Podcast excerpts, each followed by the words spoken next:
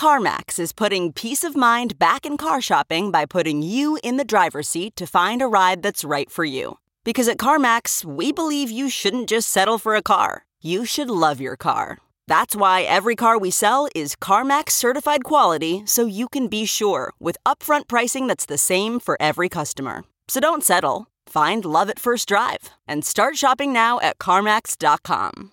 CarMax, the way car buying should be. Okay, picture this. It's Friday afternoon when a thought hits you. I can spend another weekend doing the same old whatever, or I can hop into my all-new Hyundai Santa Fe and hit the road. With available H-Track all-wheel drive and three-row seating, my whole family can head deep into the wild. Conquer the weekend in the all-new Hyundai Santa Fe. Visit HyundaiUSA.com or call 562-314-4603 for more details. Hyundai, there's joy in every journey.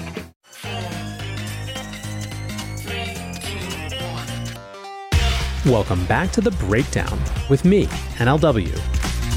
It's a daily podcast on macro, Bitcoin, and the big picture power shifts remaking our world. The Breakdown is produced and distributed by CoinDesk. What's going on, guys? It is Tuesday, January 17th, and today we are talking about Bitcoin back over 21,000. Is it a bull trap or are we back? Before we get into that, however, if you are enjoying The Breakdown, please go subscribe to it, give it a rating, give it a review, or if you want to dive deeper into the conversation, come join us on the Breakers Discord. You can find a link in the show notes or go to bit.ly/breakdownpod. All right, everyone, it was a long holiday weekend. I hope you had a great time. And whether you did or not, you will have hardly failed to notice that as those Friday long weekend spirits took hold, Bitcoin was, relative to the last few months especially, absolutely popping off. On Friday alone, Bitcoin moved from under 19,000 to over 20,000. And all in all, Bitcoin finished the weekend above 21,000 for the first time since November. That closed a week that saw more than 20% gains, with multiple days seeing increases of over 5%. The high was put in on Monday afternoon, just shy of 21,500, after holding stable above 20,500 throughout the weekend. This means that the total crypto market cap is now above $1 trillion again. And overall for the month, Bitcoin is showing an optimistic 28% gain so far. What's more, Bitcoin has been rising for 13 straight days, which, according to data from Bloomberg, is one of its longest streaks since November 2013. According to Bespoke Investment Group, Bitcoin is trading above its 50-day moving average as well as its 200-day moving average. Its 14-day relative strength index is at 91, which puts it pretty far into, quote, overbought territory. Volume has been up as well, over 150% of the average of the past 50 days. So today what we're doing is trying to parse out what might be driving this price action. And there are, of course, as you would imagine, lots of different themes and explanations. Let's start, as we so often do, with the macro. Last week saw a veritable deluge of macro data points suggesting that the Federal Reserve might be done tightening sooner than previously anticipated. The CPI report last Thursday came in with a slightly deflationary headline print, showing the price basket had decreased by 0.1% throughout December. While inflation is still running at a much too hot 6.5% headline, and core CPI, which strips out food and energy, rose slightly, when all taken together, markets took away a picture of cooling inflation that will no longer justify an aggressive path of further rate hikes. Across other data, the most recent Purchasing Managers Index, or PMI, reading showed broad decreases in economic activity for both services and manufacturing. Jobs data remained robust, but below the surface showed decreasing real wages. And while that data is a long way from catastrophic, it has definitely turned and shows all the hallmarks of a broad slowdown in the U.S. economy. In the backdrop of all of this, the U.S. dollar index hit a 6-month low with the 2-month downward trend after seeing multi-decade highs throughout September and October. Given all this, it's not surprising that this rally is not limited to Bitcoin. The S&P 500 is up more than 4% so far in 2023, while the NASDAQ 100 is almost at 6% up. When it comes to Bitcoin, Tony Roth, the chief investment officer at Wilmington Trust Investment Advisors, said, "We're seeing a risk-on movement. Bitcoin at this point is the best-looking house in a relatively flawed neighborhood. There's a good chance Bitcoin will survive over time." James Butterfill, the head of research at digital asset management firm CoinShares, said, quote, "Bitcoin looks to have recoupled with macro data as investors shrug off the FTX collapse. The most important macro data investors are focusing on is the weak services PMI and the trending down of employment and wage data. This, coupled with downwards trends in inflation, has led to improved confidence. Well, it comes at a time when valuations for Bitcoin are close to all-time lows. The prospect of looser monetary policy off the back of weaker macro data and low valuations is what has led this rally. Bradley Duke, the co-CEO at crypto ETP provider ETC Group, said, quote, "We see the main driver behind this 20% BTC hike over the past week as the fact that some macro fears are subsiding with positive economic data in the US, including lower inflation stats and strong growth numbers. In Europe, the EU released employment stats, which were the lowest in 23 years, and China lifted many of the broader restrictions. That shift in sentiment was reflected in the Bitcoin futures market, with traders betting long 4 days in a row based on the long-short ratio." Now, one thing that's missing in a lot of the analysis around this so far is what happens if this broader market move continues. Jerome Powell and the Federal Reserve have said over and over again that they believe that they're going to need to keep rates elevated for a significant period of time. They've also started to shift pretty aggressively into a narrative where stock market exuberance could be one of the determining factors in what they do. In other words, they see markets pricing in a pivot or a shift in Fed policy too early as one of the reasons that they might need to tighten even more. Effectively, in the same way that they think that they need labor market strength to cool off to actually allow inflation to unwind, they need stock markets to be depressed for a little while as well. Is it possible that stock market exuberance changes, either the actual percentage rate hike that happens at the end of this month, or at least the discussion that happens coming out at the FOMC meeting? This is something I'm sure we'll be tracking a lot over the weeks to come before that meeting happens. Now, what about specific Bitcoin market drivers as a potential explanatory force? Heading into last week, traders were positioned extremely bearishly. Markets analysis firm Coinalyze showed a massive $500 million in short liquidations from Friday to drive the final push-up over the weekend. Offshore derivatives exchange OKX saw almost half of these liquidations, suggesting a return to leveraged speculation. Bitcoin options pricing over the next 6 months has now flipped positive, with the 180-day put-call skew rising above zero for the first time since the start of 2021. The skew measures the price for bullish call options relative to bearish put options and has been a good measure of market consensus on forward pricing.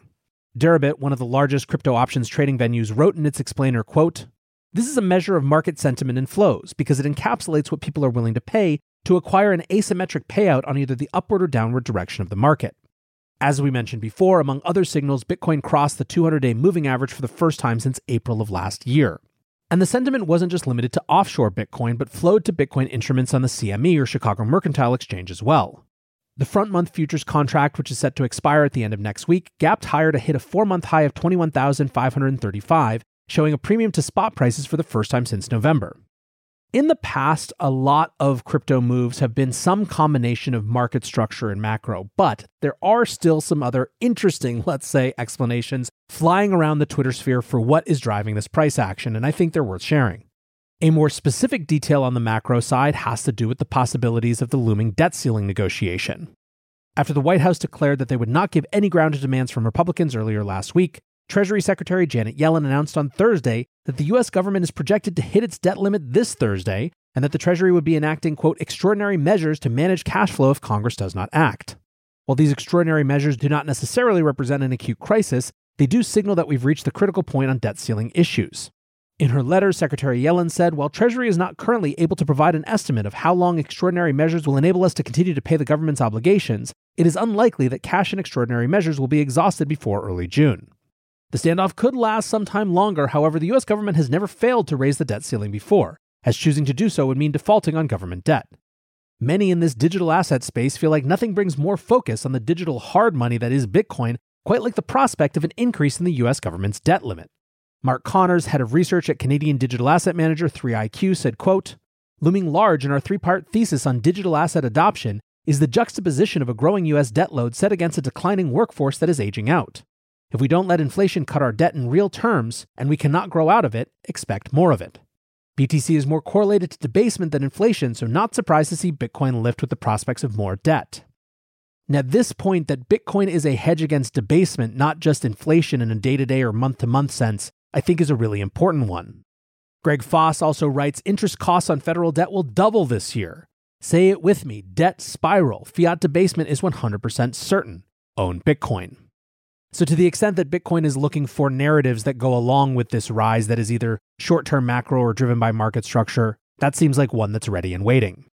Now, what about something closer to home? Another bit of Bitcoin-focused news from last week was that El Salvador has finally approved laws that would allow them to issue their Bitcoin-backed bonds, known as the volcano bonds. That bond issuance, of course, has some big questions around it, but the meme value is undeniable. This was driven home last week with the El Salvadoran contestant for Miss Universe donning a Bitcoin-themed outfit last Friday.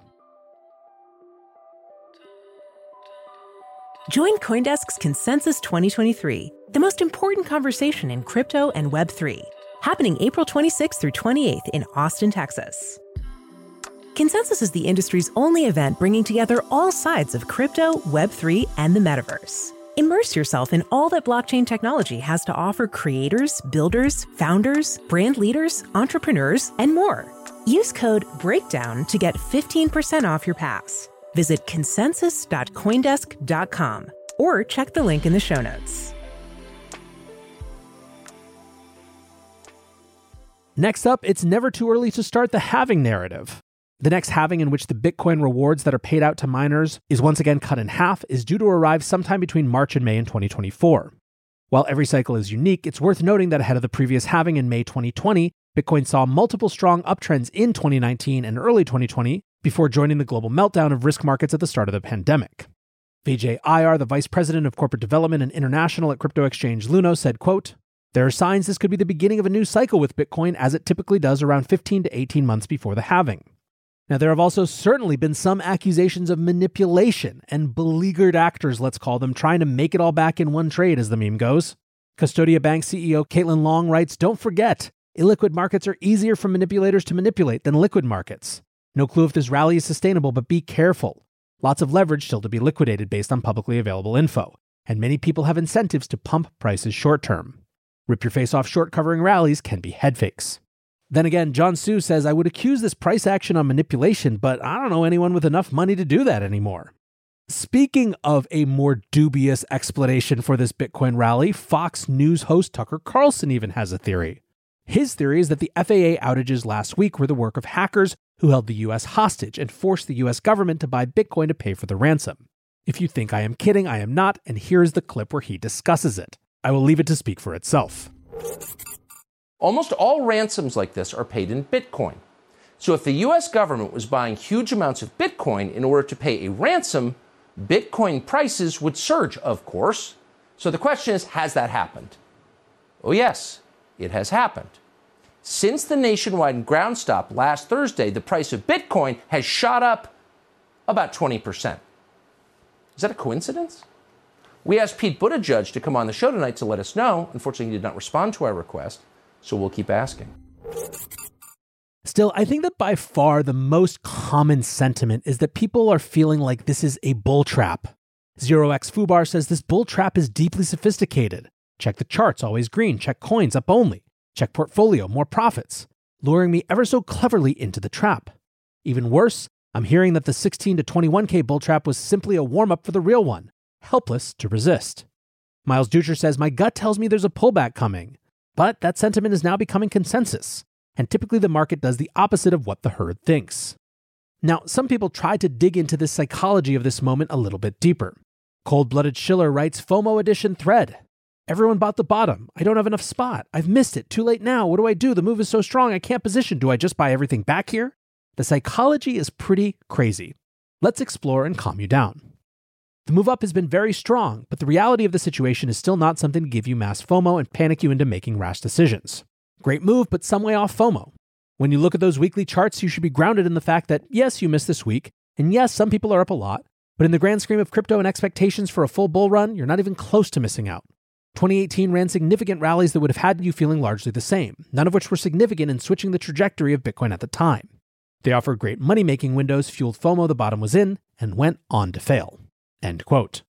Still, many other folks had a lot simpler of an explanation. Simply put, to quote the crow, Eric Draven, it can't rain all the time. And maybe to add a little bit of my own, even if it's still raining, a lot of folks over here are ready to get out their boots and start splashing around in the puddles. Loomdart tweets, "We had companies selling clients Bitcoin and ETH for over a year straight during one of the worst macro corrections of all time, and crypto survived. This is the macro you should care about." Trader Loma writes, "If the last few days have taught you anything, it's that people aren't going to stop gambling. Exchange frauds and hedge funds not hedging aren't going to stop that forever. All it takes is a couple pumps and they're back at it, bullish on human greed and impatience. Finally, the Blockchain Association's Jake Chervinsky says, what if it's actually as simple as bid when the economist says crypto is dead? Now, whether or not 21K holds or if we go up or down, this week is going to be an interesting one. We've got Davos going on right now, the World Economic Forum, which is likely to provoke some big picture power shift discussion, as well as having its share of news. On the news front, for example, we already heard this morning about Circle announcing that USDC was moving to Big Four auditor Deloitte and going even harder on proof of reserves. There will, of course, be more on the macro front as well. It's earnings season and banks are first, which is going to give a lot more fodder for the speculation machine. What's more, Davos and the WEF are happening in the cloud of expectation of a potential global recession. Of around 4,400 business leaders that were surveyed by PwC in October and November of last year, 73 predicted global growth to decline over the coming 12 months. This was the worst reading in 12 years. Another survey of chief economists that was released by the WEF found that 2/3 expected a worldwide recession in 2023. So that will certainly color how we look at those earning reports as well. And then, of course, even though there is a little bit of a background of optimism in Bitcoin world, there will be more news from the crypto cleanup of 2022. Of course, you will notice that I have not mentioned GTX at all this episode. I'm sure I will have to discuss this new $25 million fundraise from the people behind a failed hedge fund and a failed exchange. But for now, I will save that for the future.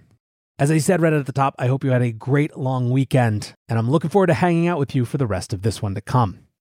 Until tomorrow, be safe and take care of each other. Peace.